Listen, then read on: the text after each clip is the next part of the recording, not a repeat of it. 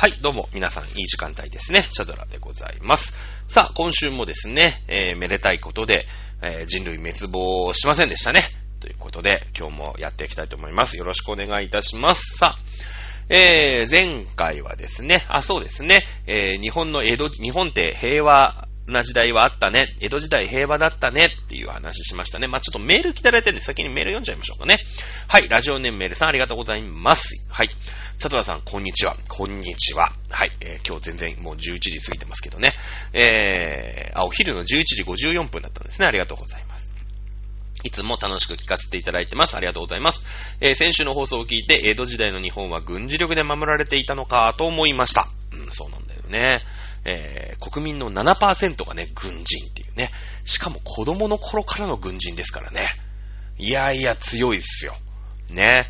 平和でいい時代が200年以上続いたと思っていたけど、そういう見方があるのですね。そうなんですよね。やっぱ鎖国ってね、言ってるだけだから、日本が。ね。そんなのでね、他国が侵略してこないんだったら、ね。そりゃね、もう、南米もスペイン、ポルトガルに征服されない。だって、いやいや、鎖国なんでスペインさん来ないでくださいって言ったら、来ないかって言ったら、来るわけでしょ？女のお前らが鎖国って言ってるだけでしょつってね。知らんがなっていうね。うん、なんだろうね。世界中が今のプーチンみたいな考え方が成り立ってる時代よ。1600年、1700年、1945年までそうなんだけどね。実は、そういう他国には宣戦布告をしたら攻めていいみたいな時代があったわけですよ。第二次世界大戦まで。今、それ以降はダメですよ。たとえ宣戦布告をしようがなんだろうが、第二次世界大戦の国境を武力で変更する。ね。まあ、平和的になんか変更するとかだったら、多分大丈夫だと思うんですけれども、ね。こっからこっちは譲りますよ。こっからこっちは譲りませんよ。みたいなのはいいと思いますけれども、それ以外のね、武力を使って、国境線を変更するっていうのは、第二次世界大戦で終わったんですね。それ以降はやっちゃいけない。ね。これは交戦権って言うんだけどね。国の交戦権はこれを認めないって、日本国憲法にも書いてありますけれどもね。これはもう、世界の当たり前です。世界の当たり前。だからプーチンみたいなのはやっちゃいけないんで、ウクライナにね、武力で侵攻してってなんかドンバス地方もらいますみたいな。こういうのは絶対やっちゃいけない。だから今世界中が制裁をしてるんですね。そうですよね。イラクがクウェートに侵攻した時もそうですよね。クウェートを勝手にね、イラクが戦車とかで、侵攻していった。これはもう絶対ダメですよ。そんなのが許されたのは第二次世界大戦までですよ。ね。これでもう終わったんです。第二次世界大戦の後はそんなことしちゃいけませんよって言って、多国籍軍つってね、全世界がイラクをフルボッコにするわけですよ。ね。そういうことですよね。なんですけれども、1600年、1700年、1800年、ね、1945年までは、特にさ、スペインなんて王国だったわしね。もう、みんながみんなプーチンみたいなので、OK なんですね。もう好きあらば攻めるみたいな。好きあらば戦争みたいな。で、そういう時代なんですよ。それが許されてた時代なんですね。なので、いや、日本鎖国なんで、スペインさん来ないでください。ポルトガルさん来ないでください。言ったって、そんなことは知ったこっちゃない。ね、プーチンが、ウクライナがね、ゼレンスキー大統領が、ロシアさん攻めないでくださいよ、と。ね、うちらはもう本当、戦争とかしないんですからって、だってプーチンが攻めるぞってわーって攻めてこられたらもう、あのざまでしょ。ね、もうね、そんな時代ね、もう江戸時代なんてね、全員、もうよその国、世界中がプーチンみたいな感じ。おっかない世の中でしょ。その中であんなに平和に暮らしてるんですよ、日本って。ね、もう殺伐としない。ね、日本の歴史の中で一番平和だと言われる200年、300年ですよね。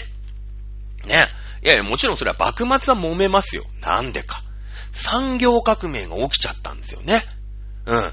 日本はさ、人口の 7% が軍人。3300人の 7%。約250万人が軍人ですよ。しかも子供の頃から軍人。軍人の子は軍人なんですね。うん。だって、小学校に行く時から、もう日本差し刺してるわけでしょ。そうだよね。小学校っていうかさ、武士の子ってその、対等が許されてるから。刀持ってっていいわけですから。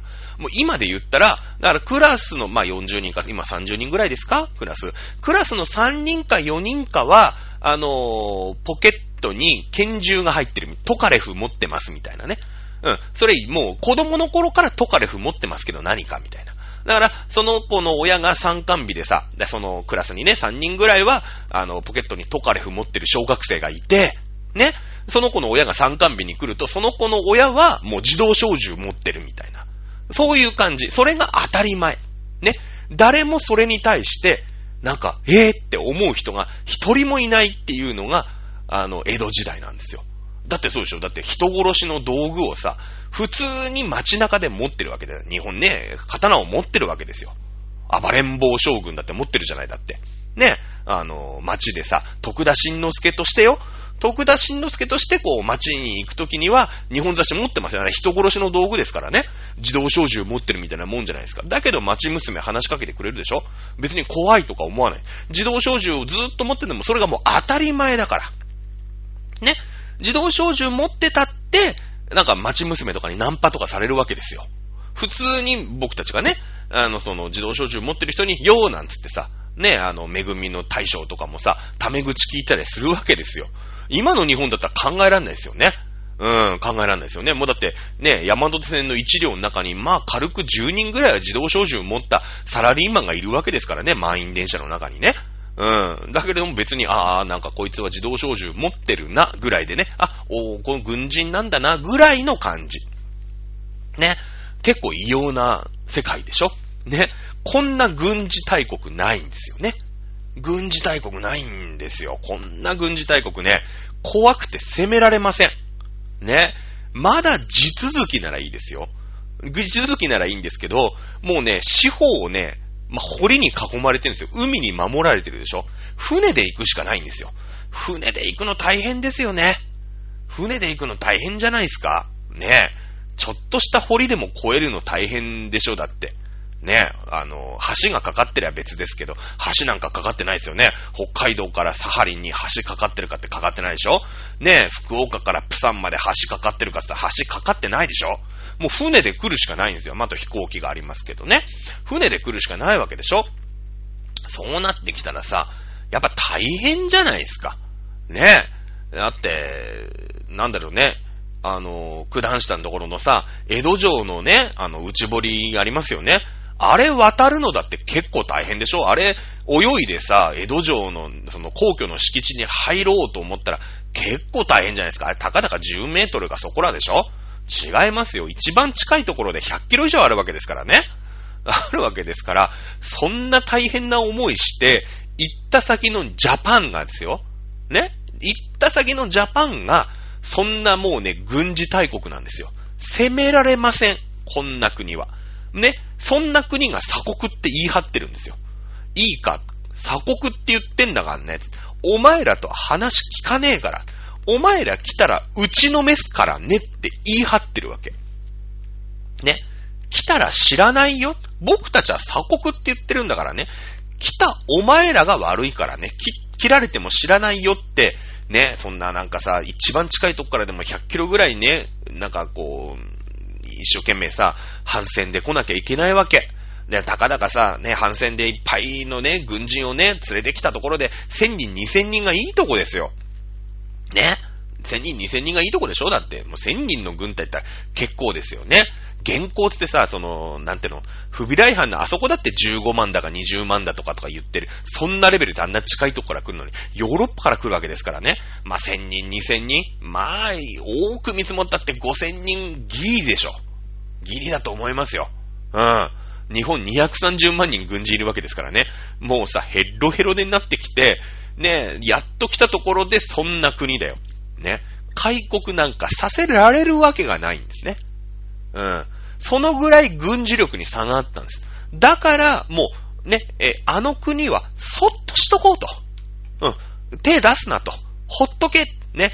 だって、やっぱ向こうも商売っていうかさ、得があるから来るわけ。植民地にしたら、いろんな貿易をして、ウハウハになれる。大金持ちになれる。ね。ワンピースじゃないですけども、男たちはね、夢を求めて、ね、世はまさに大航海時代なわけでしょ。そうだよね。そんな割に合わない国攻めてこないんだよ。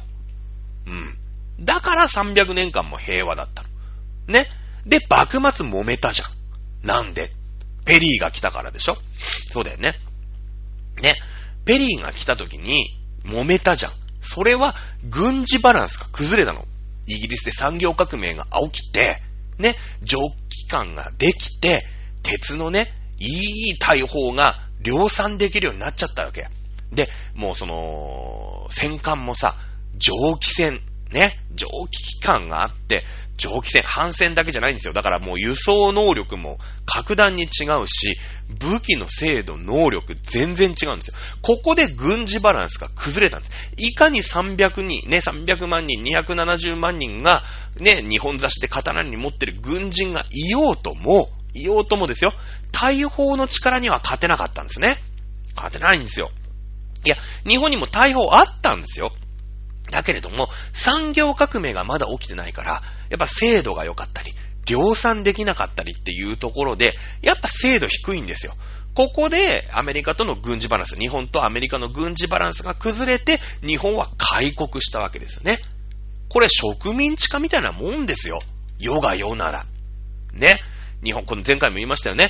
日本が運が良かったのは、ね、1945年の敗戦、それから、明治維新の時ね。うん、開国してください。嫌でござんす。ペリーさん、1853年ですけれども。この時に来たのがアメリカだったっていうことですよね。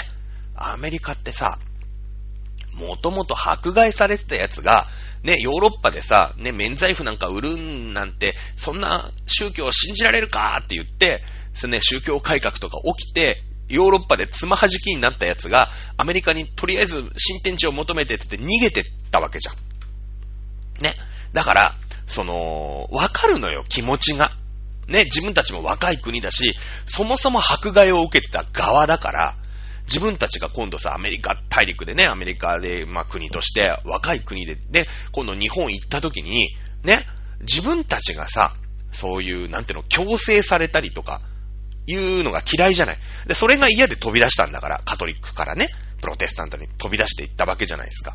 だから、その、自分たちが今度、支配する側とか、侵略する側になった時にも、あんまり強制とかしないの。うん、君たちは自由だよね。いやいや、いいんだよ。僕たちはこういう風な考えを持ってる。こういう文化を持ってるから、取り入れたいんだったら、どうぞね、やっていただいて構わないんだけど、強制、いやいや、僕たちも強制されるの嫌いなんですよって。ね。だから、まあまあ、いい塩梅のところで折り合いつけていきましょうっていうアメリカに2度征服されたんですね。よかったですよ。日本ってむちゃくちゃ運がいいんですよ。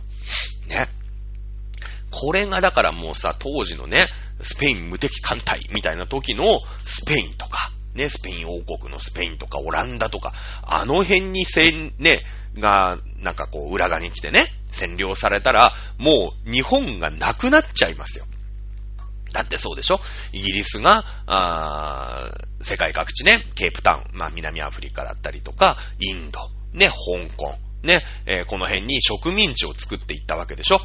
同じですよ。日本もイギリスだったら全植民地になってますよ。もう喋る言葉は全部英語ね。まあまあまあね、この2020年の世の中になったら英語が喋れたらなみたいな感じですけど。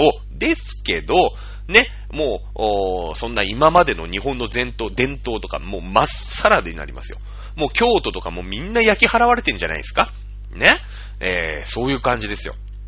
よかったですね。アメリカが来てくれて、ペリーが来てくれて、本当に日本はよかったですね。もうだからペリーとマッカーサーにね、なんて言うんですか、こう、まあ、植民地というか占領されたことが日本の幸運中の幸運ですよね。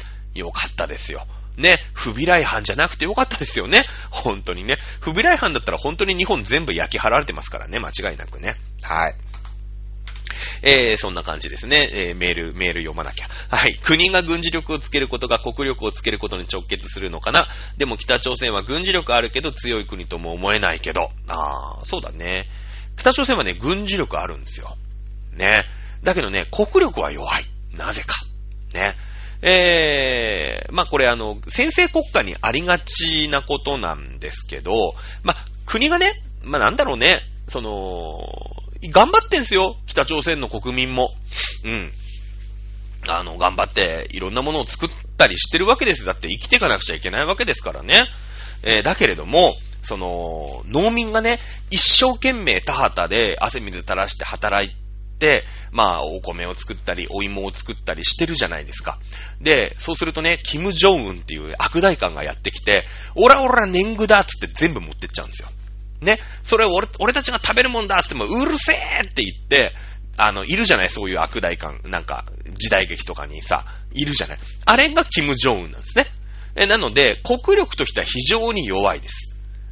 北朝鮮ってね、もう国民全員貧乏ですね。間違いない。うん。だけれども、その、悪代官はね、その集めた年貢で用心棒を雇ったり、まあ、核兵器とかさ、ミサイルとかね、うん。そういったものに、使ってるんで、非常にこう、アンバランスなんだよね。うん。ね。という感じでございます。そういえば昔防衛省の人と飲み会したけど、すごいね、すごいコネ持ってるね。僕も防衛省の人と飲みたいけどね。俺たちが日本を守ってるんだみたいな感じでした。そうだろうね。うん。勤務とか聞いたら国家機関の中でも特別扱いっぽかったです。まあまあそうだよね。やっぱりね、機密情報とかあるからね、やっぱ日本を守るね、俺たちしか知らない情報とかあると思うんだよ。多分日本国民が知っちゃったら。パニックになっちゃうみたいな情報とか多分持ってると思うの。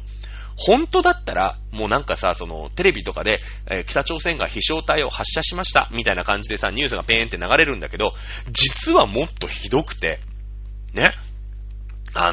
秘密裏に、まあ今そんなことないのかな、軍事衛星とかあるからバレちゃうのかもしれないけど、実はもうなんか東京に落ちるコースだったんだけど、そんなこと言ったらさ、もうパニックになっちゃうから、言わないで、実は落としましたみたいなね。そんなこと、まあまああんのかないのか知らないけど、そういうことあんのかもしれないよね。うん。はい。この問題は本当に難しい。まあ、平和っていうことだね。戦争が起こると目を向けざるを得ないですね。そうそう。やっぱりだから、その軍事力というパワーバランスを保つことが戦争の確率を下げるということですね。うん。戦争の確率を下げることが平和だと。いうのはまあ皆さん誰しもがまあそんなに違和感なく捉えられる。まあ戦争の確率を上げるよりはね、自国が戦争に巻き込まれる可能性を上げるよりは下げた方が平和に近づいたっていうふうにまあここは納得するじゃないですか。ね。だけれども、これはね、過去はっきりしてるんだけれども、軍事力、まあその仮想敵国、今で言ったら例えばプーチンであり、キム・ジョンウンであり、習近平であり、まあ中国でありっていうことになると思うんだけれども、軍事力を相手とバランスを取るために増強する方が絶対平和に近づくんですよね。絶対平和に近づく。間違いないんですよ。間違いない。ね。なので、でも日本っておかしな国だから、例えば防衛費、ね、自衛隊に使うお金を、まあ、GDP の 1% ぐらいなんだよね。で、普通の国って大体ね、1.8 とか 2.1 とか、まあ、そのぐらいをうろうろしてるの。で、今回のウクライナ問題があって、結構 2.3 とか 2.5 とかっていう風にね、もうちょっと頑張ろうっていう、その、やばいからさ。うん。ね。もうちょっとバランスをとって、俺たちも軍事力をつけていかないと、これやられんぞって。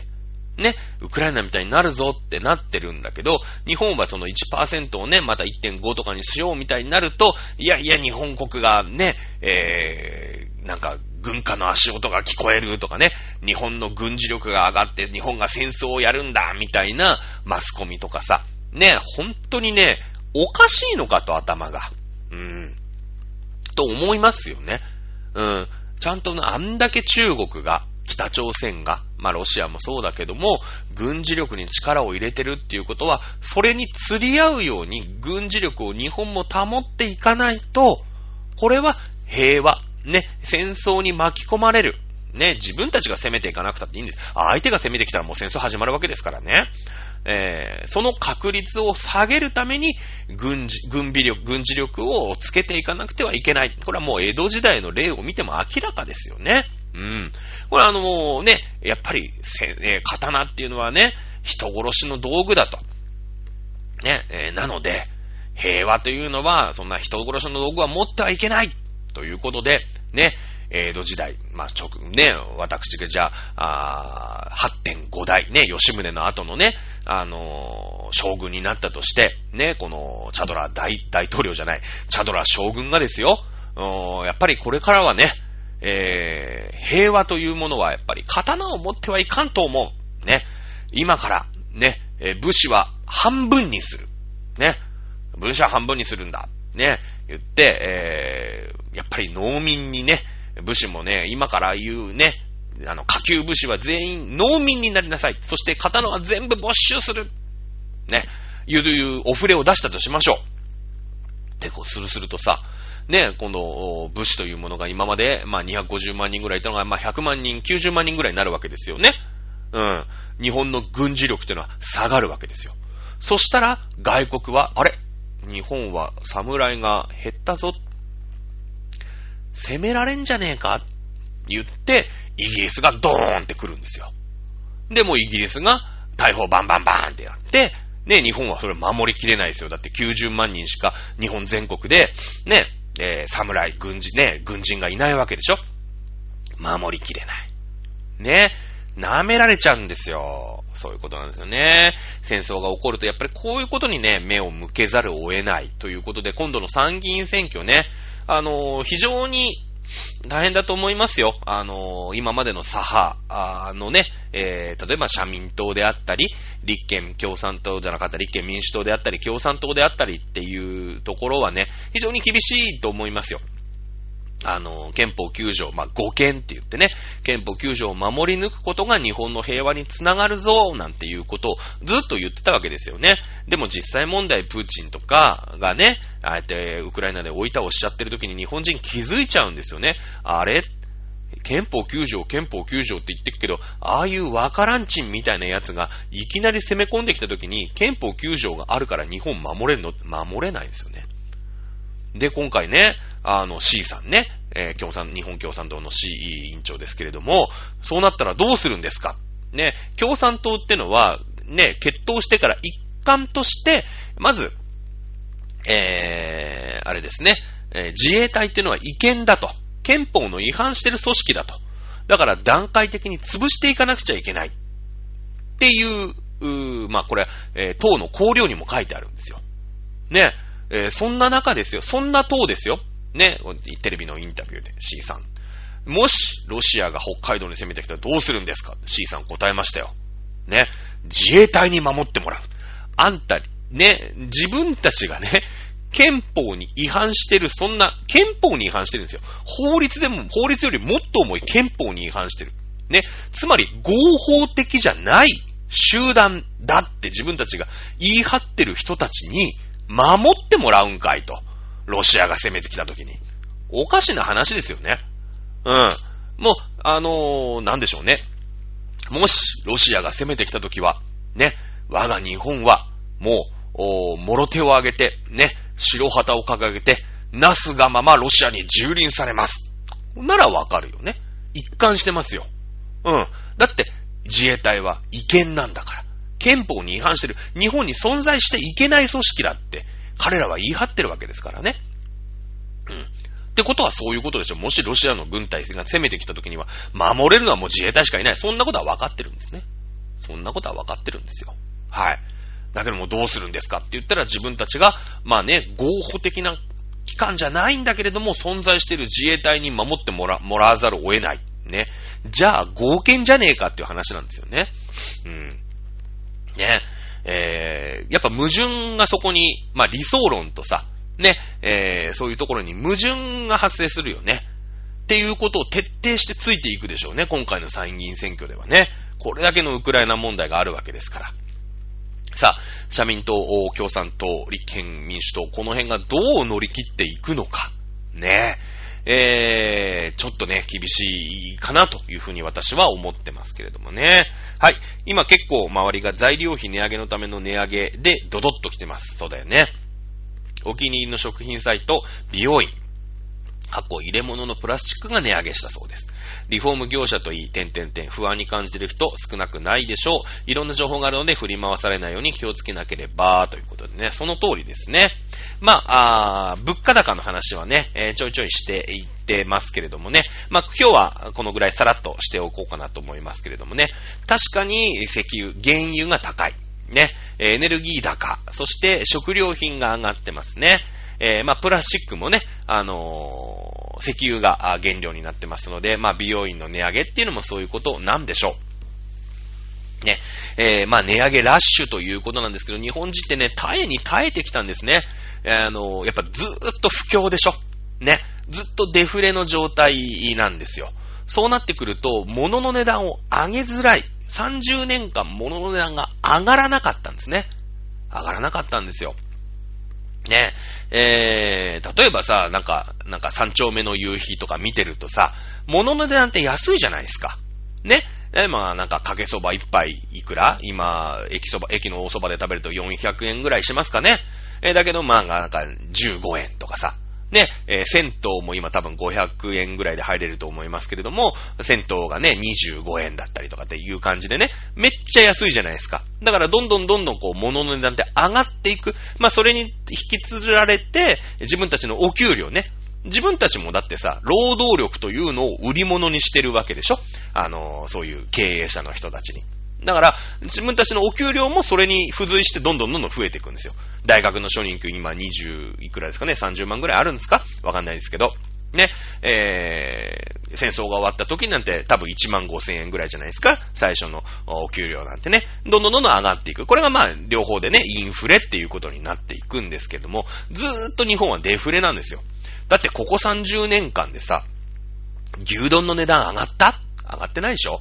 ずーっと300、まあ多少上がってんのかもしんないけど、だってちょっと値上げしたらさ、ブーブー文句言われて客足が離れてね、いきなりステーキなんかちょっと上げただけでもう潰れかけてるじゃないですか。ずーっと日本ってデフレなんですよ。もうね、デフレの時ってね、お給料も上がんないんですよ。だって物の値段が上がらないから。ね、そういうことでしょ。なので、ね、それこそ、まあ僕が、会社に入った、まあ、2000年ぐらいの時、まあ、バブルが弾けてからですけれども、牛丼多分300円ぐらいで食べれたんじゃないですか？おそらく。今でも食べれますよね。変わってないんですよ、物の値段って。で、30年間デフレが続いてたから、もうずーっとね、もう耐えに耐えてたんです、日本企業って。値段が上げられなくて。だけれども、もういよいよ限界。この、ね、食料品の高い感じと、エネルギー高でね、もういよいよそれが我慢できなくなって、もうって言ってポツポツってね、一気に上がりました。もうこれやむを得ないですね。これやむを得ないですよ。30年間ね、なんでしょうね、いろんな、まあ、デフレをね、ほっといたとも言わないんですけれども、デフレ政策が良くなくて、国民から金を吸い取り続けてしまったんですよね、日本経済ってね。なので日本人がずーっと貧乏だったんですね。貧乏。ね、だったので、まあ、ちょっとでもね、安いものっていう風になって、物でなんか上げられなかったっていう反動が来てますね、間違いなくね。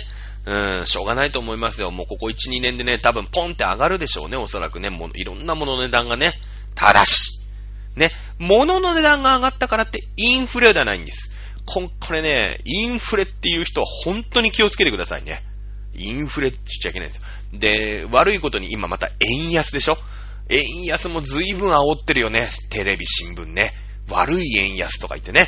円安は確かにね、輸入するものが多く なってますから、物の値段上がるんですよ。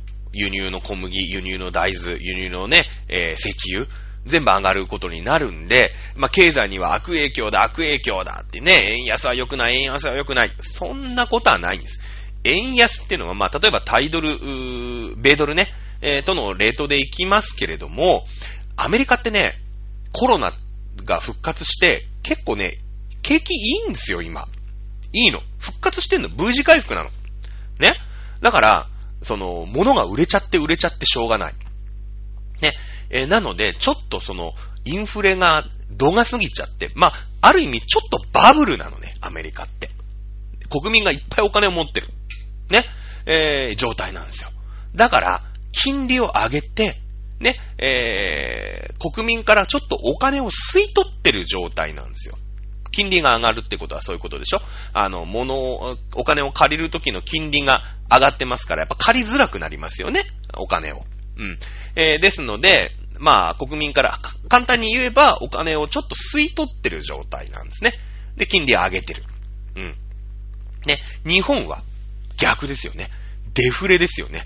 もう、国民が貧乏すぎちゃって、給料もずっと上がってないし、ね、貧乏すぎちゃって、どうしようもないということになってるんで、もう日本はどんどん、こう、お金を国民に渡していくっていう方策を取ってるわけ。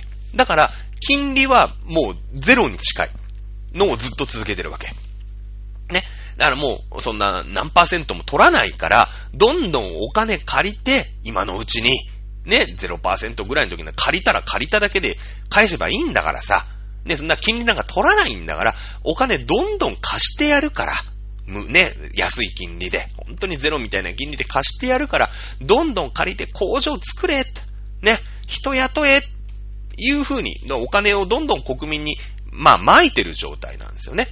で、そうなってくるとさ、お金持ちの人って、ね、そのお金をちょっとでも増やそう、まあお金持ちじゃなくてもいいんだけど、お金をちょっとでも増やそうと思ったら、日本のさ、資産を運用するように、アメリカの資産を運用しますよね。例えばアメリカの株を買う、アメリカの国債を買う、ね、言った方で、ドルでこう、自分の資産を回していった方が、プラスになるじゃないですか。だって金利が高いわけですからね。ね。そうなってくると、その、アメリカは好景気だから金利が高い。日本は不景気だから金利安く抑えて、どんどんお金を国民に配るっていう方にしてるんで、どっちが選べる人はね、いや、日本円売ってドル買うよね、そりゃね。だってドルで運用した方が、ね、プラスで儲かるじゃないですか。そうですよね。で、これをね、130円になったとか言ってすげえ今日とかも騒ぎ立ててるんだけど、騒ぎ立ててる人こそアホやね。うん、これは騒ぎ立ててる人は良くない。まあ、それはね、1ドル100円より130円の方が、原油とかもちろん高くなるんで、それにね、カッコつけて、ああでもない、こうでもないって言ってる人はいるんだけど、いや、この差があるってことは、まだまだ日本って不景気だから、もうどんどんお金を吸って国民を豊かにする方法で考えなきゃダメですよっていうシグナルなの。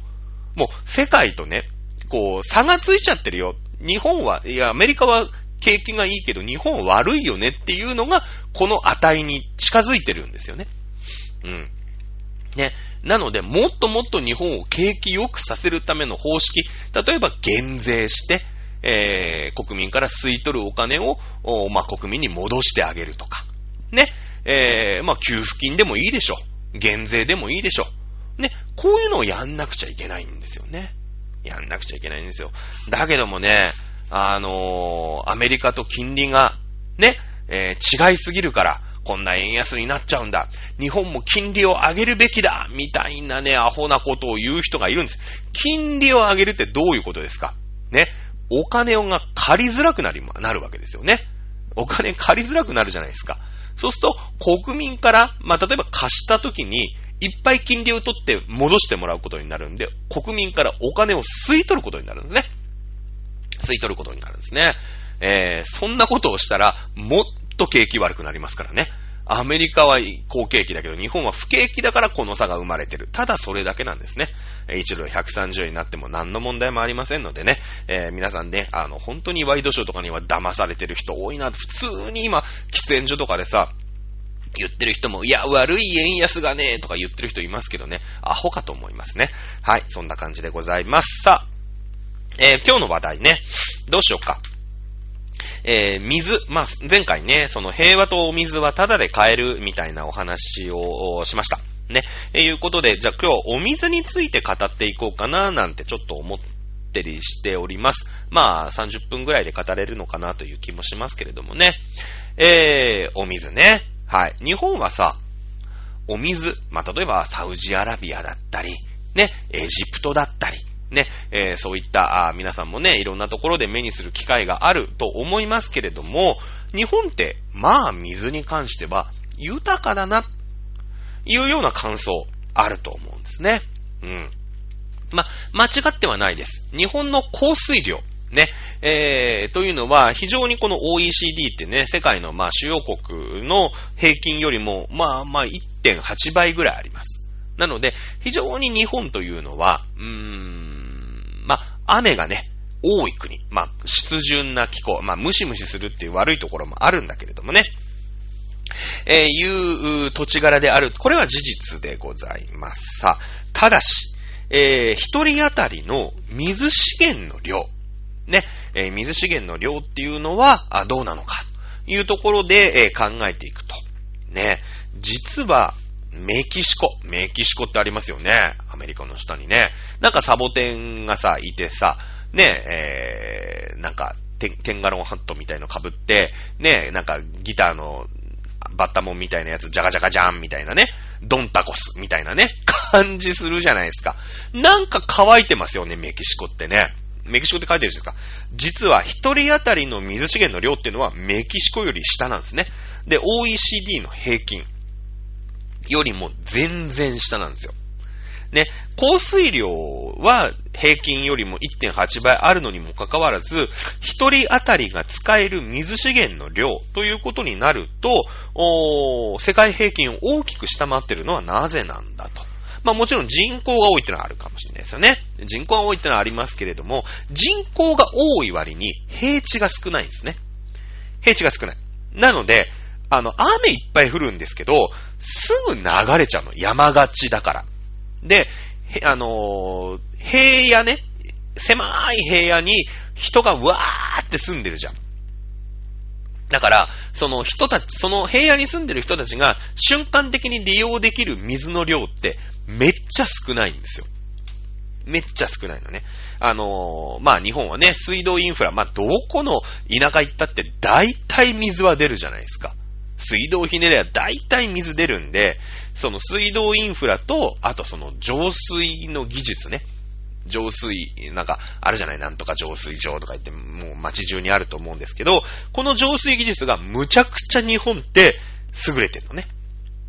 優れてる。はい。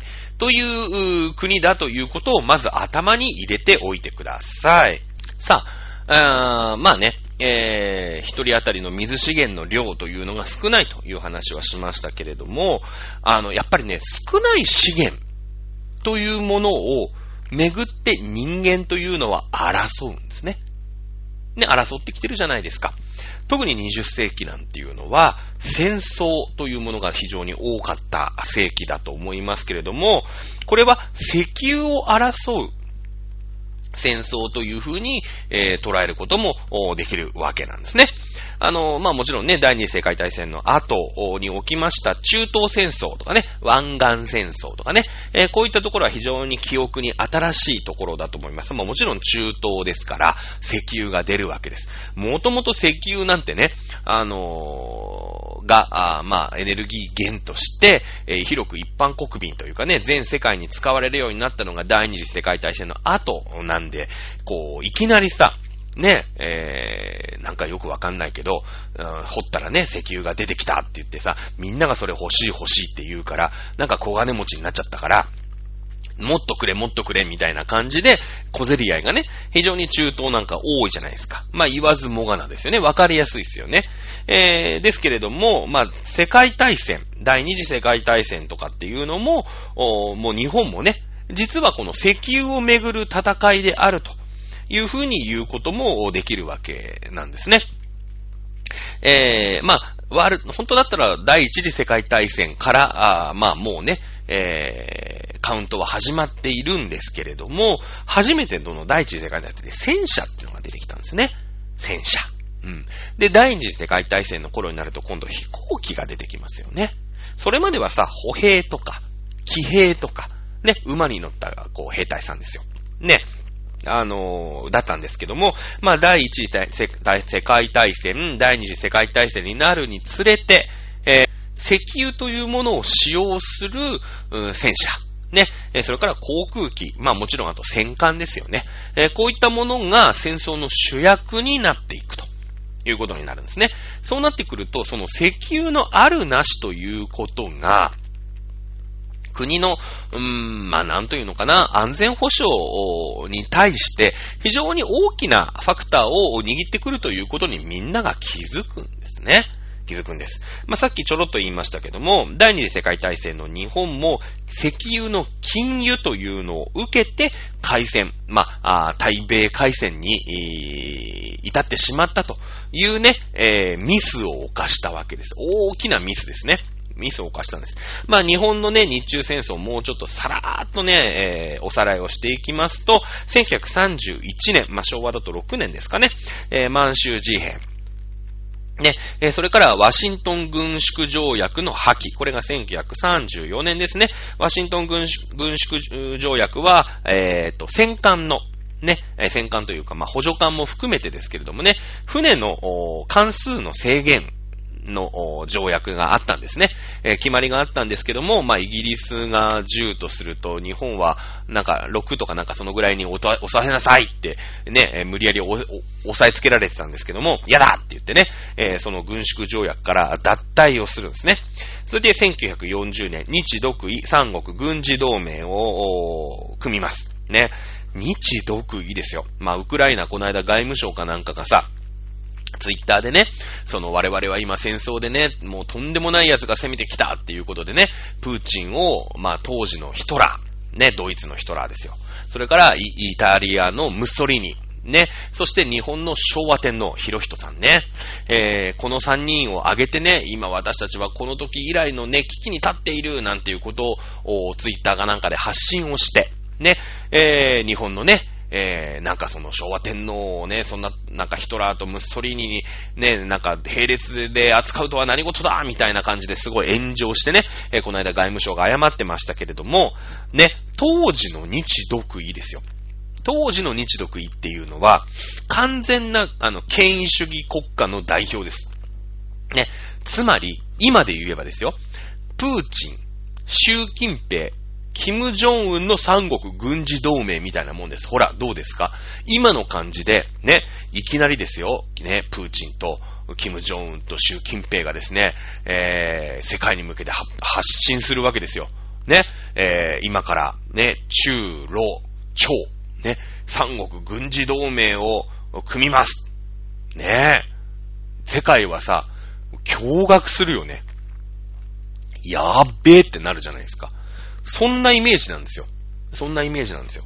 日独伊三国軍事同盟ってのは、まあ、その前のね、日独伊三国防共協定って言ってね、その、共産主義を防止するんだっていう、まあ、意味でね、使っていたんですけれども、まあ、そこから発展して、日独伊三国軍事同盟。ね、もともとそのクーデター、まあこれ何回かね、第一次世界大戦、第二次世界大戦の解説の時にやりましたけれども、クーデターみたいなもので政権を取ったのがムッソリーニね、ファシスト党でしたよね。そして、ヒトラーも同じように真似たんだけれども、イタリア国民みたいにね、パッパラパーじゃなくて、ドイツ国民って真面目だから、そういうなんか裏口入学みたいな政権の取り方は許しませんぞっていうことで、ヒトラーは学んだんだよね。そして、自分がね、しっかりしっかりとした選挙で選ばれないと国民はね支持してくれないっていうのに気づいてね、自分がそういう演説の才能とかもあったから、どんどんね力をつけていって、最終的にはナチスドイツだよね、総統というところに、まあ、落ち着くわけだね、そして日本のね、昭和天皇、まあ昭和天皇の場合はまあ、独裁を敷いていたわけではないんだよね。日本はまあ内閣制もあったし、ただしやっぱりこう、日本の天皇陛下っていうものが、まあ神様扱いをね、明治からしたわけですよ。神の元の平等って言ってね、まだまだみんなもね、神の元、ね、明治天皇の元平等なんだから、みんなで頑張れば外国に追い越せるよ。いう風ね、教育をしてね、まあ、荒人神なんつってね、天皇ってのは神様なんだよ、みたいな教育をまあ日本国中でやってたわけだ。ね。で、それがまあその軍隊にね、うまいこと使われちゃって、まあ、その、裕仁天皇ね、昭和天皇のためだったらもう何でもね、ありだ、みたいなさ、そういうまあ軍事作戦みたいなのも取っていたので、そのね、昭和天皇っていうのは割とその海外の人から見るとムッソリーニだったり、ヒトラーとまあ同じようなね、このまあ特に三国軍事同盟っていうのを組んでたのはこれ事実ですから、まあ同じように捉えられているっていうのもこれ事実なんだよね。うん。だからね、結構当時の日本、まあ日本だけじゃなくてね、この日独伊の3カ国っていうのは、今のプーチン、ね、習近平、金正恩、この辺に似通っているとも言えなくもないんですよ。うん。そのぐらいに、世界中から孤立してるの。今ね、別にまだ、金正恩も習近平も、あれ、プーチンさん、やっべっすね、つって。俺もああいう感じでやりたかったんすけど、ちょっと無理っぽいっすね、みたいなね。プーチンさんやっちゃったな、みたいな感じで見てると思いますけれども、ね、今のプーチンみたいなイメージを、当時の日独伊はもう見られてると思っても間違いない。そして、同じミスを犯してるんですね。日本が犯したミスというのはアメリカの軽視です。そして今のロシアが犯しているミスというのもアメリカの軽視なんですね。多分アメリカは、そんなにねこのウクライナの侵攻をしたところで、絡んでこないだろうとね、舐めてたんですね、プーチンさんね。アメリカが意外に絡んできた。これね、なんでかっていうと、民主党政権でしょ。ね。トランプからバイデンに変わりましたよね。このね、民主党になった瞬間ってね、結構戦争起きるんですよ。第二次世界大戦の時もね、民主党、ルーズベルトさん、第32代かな、32人目かな、かなんかの大統領になるんですけれども、その前ね、3期連続で共和党なんですよ。共和党。で、その3期連続で共和党のその、ルーズベルトさんの1個前のフーバーっていうのがいたんだけどね、この人がね、まあ、経済に対してちょっと音痴だったんですよ。世界恐慌起きたでしょ。ね。世界恐慌。第一次世界大戦でもうヨーロッパめっこめこにやられて、ね、全部のヨーロッパ中の発注がアメリカにかかるから、アメリカもうウハウハバブルギーだったの。めっちゃバブル。ね。もうとにかく工場なんか作ったら作っただけ儲かるよみたいな感じで、おら作れーって言ってさ、発注かかるから。ね。で、もう工場だらけ、もう商品だらけなんだけど、飛ぶように片っ端から売れていく。そりゃそうだよね。ヨーロッパ中工場なんかみんな潰れてんだから。全部で戦争してるわけだからね。うん。だけどヨーロッパだってバカじゃないね。そのうち戦後復興ってのがなってきて。ね。そりゃ自国で作りゃアメリカに発注なんかかからないわけよ。ね。そうなってくると困るな、アメリカだ。ね。もう工場作れるだけ作って物いっぱいあるんだけれども、ちっともヨーロッパから発注かかんないこと、かかんなくなっちゃった。ね。物余ってる。大不景気。こっから世界恐慌だよね。世界恐慌。で、やっぱりさ、不景気の時って何しなきゃいけないかっていうと、よく日本でもやってるけども、例えば公共事業とかをね、政府がやってあげて、ね、わざわざお仕事を作ってあげて、で、国民になんとかお給金を届けるよっていうこと、お仕事をしてお給金を届けるよっていうことをしなくちゃいけないんだよね。よくやってるじゃないですか。ね、なんだけれども、このフーバーさんっていう人はね、いまいちこの経済に関しては、まあちょっとピントがずれたの。ね。で、世界恐慌があったんだけど、基本何もしない。ね。何もしない方がいいに決まってるよっていう考えだったの。ね。で、フーバーモラトリアムって言って、その借金はね、一部返済の猶予、繰り延べ猶予みたいなのを、例えば10月に払わなきゃいけないんだけど、3月まで待ってあげるとか、1年待ってあげる、こういうのはするんだけど、基本何もしなかった。そしたら世界恐慌がもうひどくなっちゃって、アメリカ中不景気だらけ。ね、失業者満載みたいな感じで、で、そんな時に大統領選挙があったから、そんなんでさ、次の大統領同じ共和党の人を選ばないよね。だってもうなんていうの、街中が不況、国中不況だから、もう変える、ね、政治変えないと良くならないってなって、このルーズベルトさんっていう人が民主党で大統領になった。民主党の大統領ってさ、共和党はなんかさ、すごいこう体育会系のね、なんか先駆け男塾みたいなさ、なんかやつがやるじゃないですか。ね、だってほら、なんていうの、免罪符をね、売って、そんななんか教会行ってずるじゃんみたいな感じで、こうアメリカに渡ってね、自分たちが開拓していったのが、まあ、共和党の支持基盤。ね。で、戦争が終わった後に、工場のね、働き手として渡ってった移民っていうのが、まあ、民主党の支持基盤なの。ね。だから、そのなんか、ちょっとぶばってる感じ。体育会、ゴリゴリの体育会系なのが共和党で、なんか文化系ですみたいなね。ちょっとこう、なんか、なよっとした、中性的みたいなね。うん、何は男子みたいなね。そういう感じが共和党。いや、ごめんなさい、民主党なの。イメージよ。イメージね。で、その、ルーズベルトさんが民主党で大統領になったんだけれども、この人もさ、まあなんていうの、その世界は一つみたいなね、みんなで仲良くみたいな感じなわけね。何は男子だから、民主党のルーズベルトさんって。だからその今回もさ、バイデンさんがね、この間トランプとまあ選挙をして、アメリカ大統領、まあ共和党から民主党になったよね。で、こういう時ってその今までのトランプってさ、まあ、生徒会長みたいな感じで、世界のね、生徒会長みたいな感じでいたんだけど、やっぱおっかないじゃないですか。なんか、ね、先駆け男塾、ゴリゴリ体育会系です、トランプです、みたいな。トランプですけど何か、みたいな感じの会長がいた、ね、生徒会長がいた時って、その、やっぱヤンキーもさ、少しおとなしくしてんの。ね。だけど、次の生徒会長が、なんか、民主党ですみたいな、何は男子ですみたいなね、可愛い感じのにね、民主党っていうところから、まあだから文化系クラブからさ、生徒会長になると、なんかヤンキーとかもちょっと悪さしたくなっちゃうわけ。このタイミングで戦争って起きるの。今回もそうだったの。ね、その日米の時もそう。ね、ルーズベルトって言って、その、なんていうのかな、ちょっとこう、何は男子系なね、なよっとした感じの、なんか世界は一つ、みんなで仲良く、みたいな感じの大統領なのね。うん。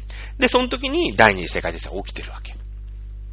もっと言うと、1914年、この時も第一次世界大戦の時ね、ウッドロー・ウィルソンっていう人が、この人もね、前3期連続共和党だったんだけど、民主党になったの。で、ここでだから世界がちょっと緩むの。ね。今までのさ、ゴリゴリな、なんか、生徒会長、オースみたいなね、生徒会長、なんか、応援団の団長みたいなやつが生徒会長にやってるときは、世界もちょっとピリッとするんだけど、その、何は男子みたいなやつも、何は男子とばっちりだよね。みたいな、なんか、文化系クラブから生徒会長が出ると、そういう、なんか、ヤンキーとかが悪さをしだすっていうね、戦争起きるんですよ。ね。まあまあいいんだけれどもさ、ね、アメリカのケース。日本はね、中国とその時戦争をしてたんですよね。日中戦争はもう始まってたの。ね。だけど、日中戦争もバーンってやって、ちょっとこうね、痛めつけたらすぐもう中国は、降伏するだろうって、今回のロシアと一緒よ。ね、ウクライナもバーンってやったら、すぐなんかゼレンスキーも逃げるし、ね、すぐ降伏するに違いないと思ったんだけど、意外に頑張ってんの、ウクライナが。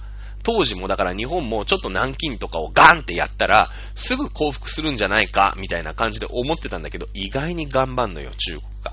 で、どうしようってなってね。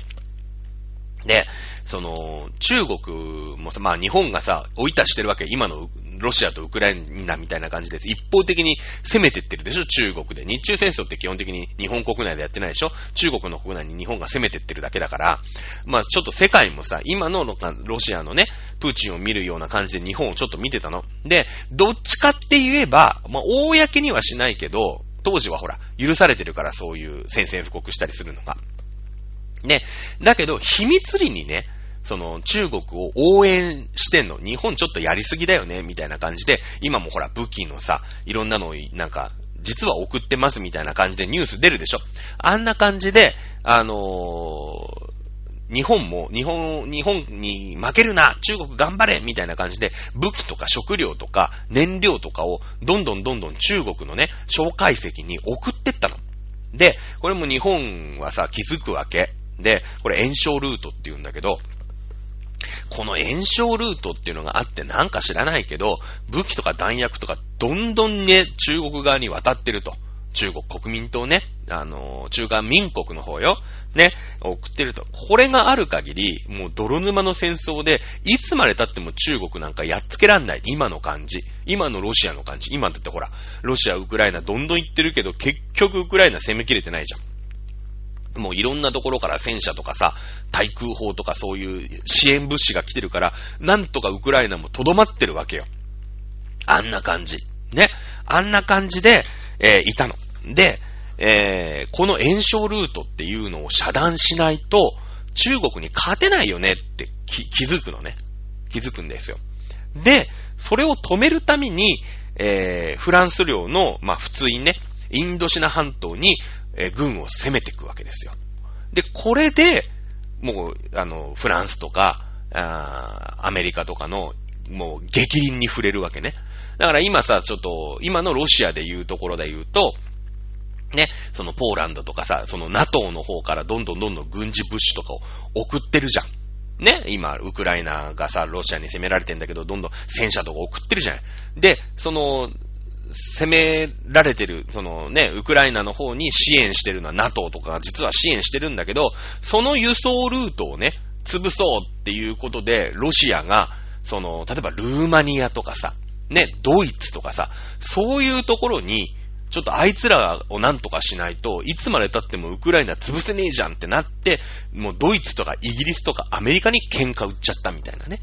今そこまでしてないよ、ロシアはしてないけど、そこを叩いちゃったのが当時の日本なんだよね。中国を倒すために、